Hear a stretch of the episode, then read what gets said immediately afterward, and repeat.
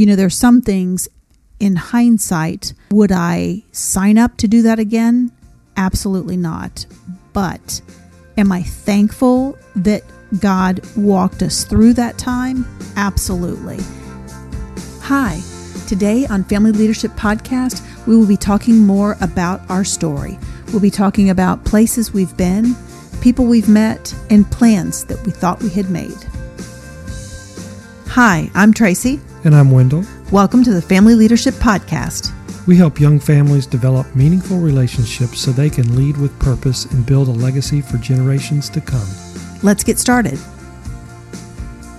True, true. And I, I always think about, you know, some of the places we've been, just the things that we've walked through. You know, there's some things in hindsight, would I sign up to do that again? Absolutely not. But am I thankful that God walked us through that time? Absolutely. It's given us so much more. Um, he's given us so much more through that and the way He has refined us and given us tools for us to do what it is that He wants us to do. Now, I'm going to take us back. Let's go back to the beginning. Let's go back to at least 40 years ago. Hmm. Do you think that you would have taken maybe the professional path that you took? Like when you graduated from high school, did you ever think that you would spend so many years in education and leadership and that you would work through college, university, and through a master's program, and then work through a doctorate program. Did you have any idea or any desire to do that at that time? Well, I guess you could say no. um, you know, I spent the last couple of years of high school trying to figure out how to get out of school, but stay in school because and because, pass because, because high school was one of my favorite uh, times of life. It was it was amazing, and uh, I just enjoyed. I but I just wanted to go and hang out. I didn't want to have to do work. That's that's unfair. Yeah, you know, Gee who wants to go to class? Um, Take tests, hand in reports. You know. So I figured out different uh, different ways to make grades, just to be able to to pass class. For example, you know, when when I was in high school, I took this this creative writing class. I can remember. Oh my goodness! Do you remember who your teacher was? I don't remember who the teacher was, but I liked creative writing, and uh, I didn't like writing. I didn't like reading. I didn't like math. I didn't like. I love science, but I was just no good at it. Um, but um, yeah, I can remember doing these these, these lessons, you know, and, and, we had different topics. We were supposed to write a creative story about this or that, and um, I did really good on all my creative writing essays, and in class I did really good. But then the teacher threw a kind of a twist into this whole thing, and she says, "All right, now we're going to read." To the class, our creative story. Uh oh. And you're going to get no. a grade for it. Yikes. So at that point in the sweat class, started pouring off of your forehead. I did not like to speak in front of people. So at that point, I figured out a way to get around it. So, all you who are listening, this is the way to get around it. You do really good at all your assignments, make straight A's, and the day you have to read your poem, you're just really sick and you stay home and and or skip class. Well, we don't. I don't want to say that, but you know. Yeah, right. Uh, I found a I found a way to stay in the band room and help the band director during that class. So I, that's how I skipped class. Sometimes. But he had no idea you're skipping class. Yeah, yeah. And so I just wouldn't show up. So I get like an F on that because I wasn't there to read it. So I was able to do that well enough. So I got like a B in creative writing. ah, that is a creative so, solution. So that was my that was my you know my high school years were really on you know I was focused on my friends. Uh, the end of my 11th grade year and all of my senior year, I was focused on Tracy and Hmm. and my friends. Yeah.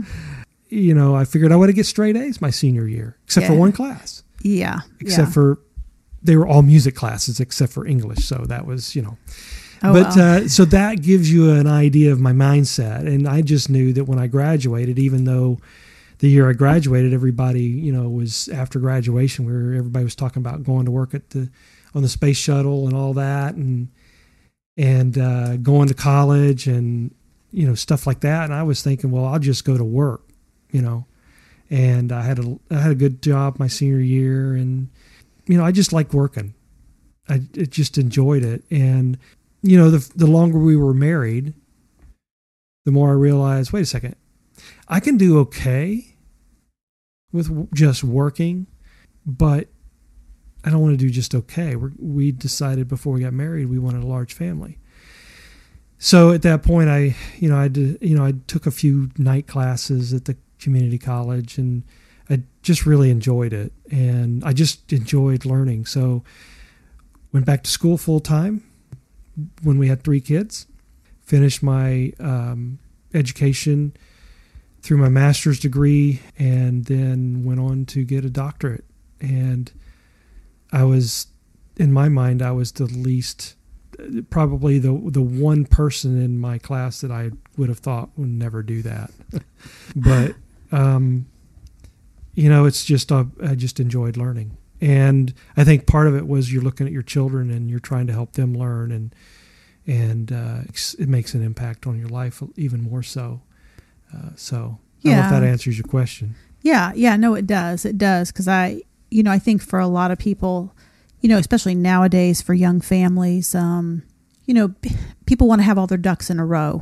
They want to know, you know, what their occupation is, what their profession is, um, what house am I going to live in, um, what neighborhood am I going to live in? I'd love to have a boy and a girl, and if I just have a boy and a girl, that'll be good. And you know, everybody wants to plan. We want to know what's coming. And if you know what's coming, then you can plan accordingly.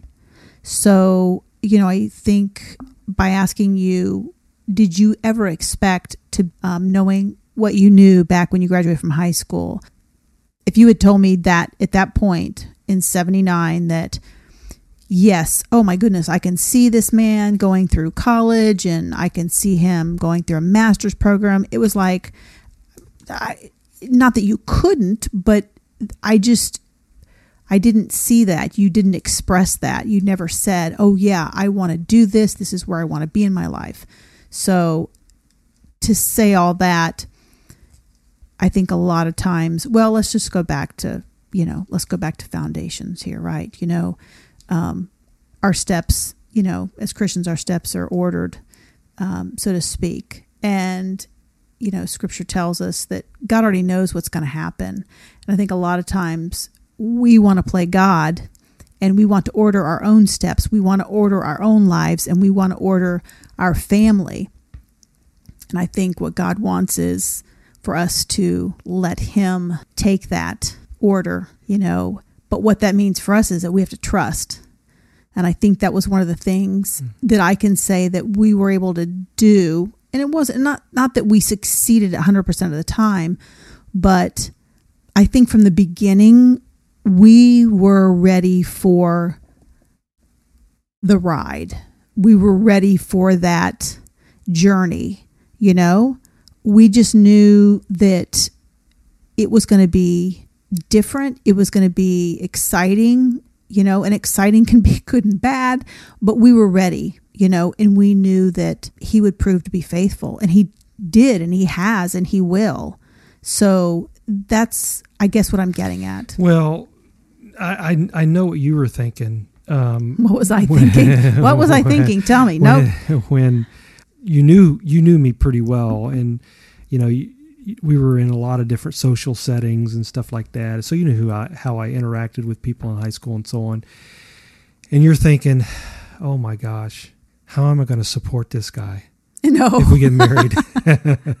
that's not true. Because I he never just likes thought. hanging out with people and having fun and working with his hands and you know stuff like that. You know, you're the brilliant one. Uh, and that is so, not at all. I that didn't even cross my mind. So, but no, um, yeah, you know, it's interesting that um, I, I wonder. I'm, I'm just curious at how many people that may be listening to the podcast uh, could say that you know we sat down we planned everything and everything worked out exactly the, the way we planned it Yeah, I'd like to know that. i just can't believe there's many people like that around so i think the way we looked at it is okay we generally know what we we want to do in life generally speaking right. and uh, we understand that it is a journey and it's both of us and i can remember sitting down before kids and and saying to each other you know as long as we're together we can do anything Yes.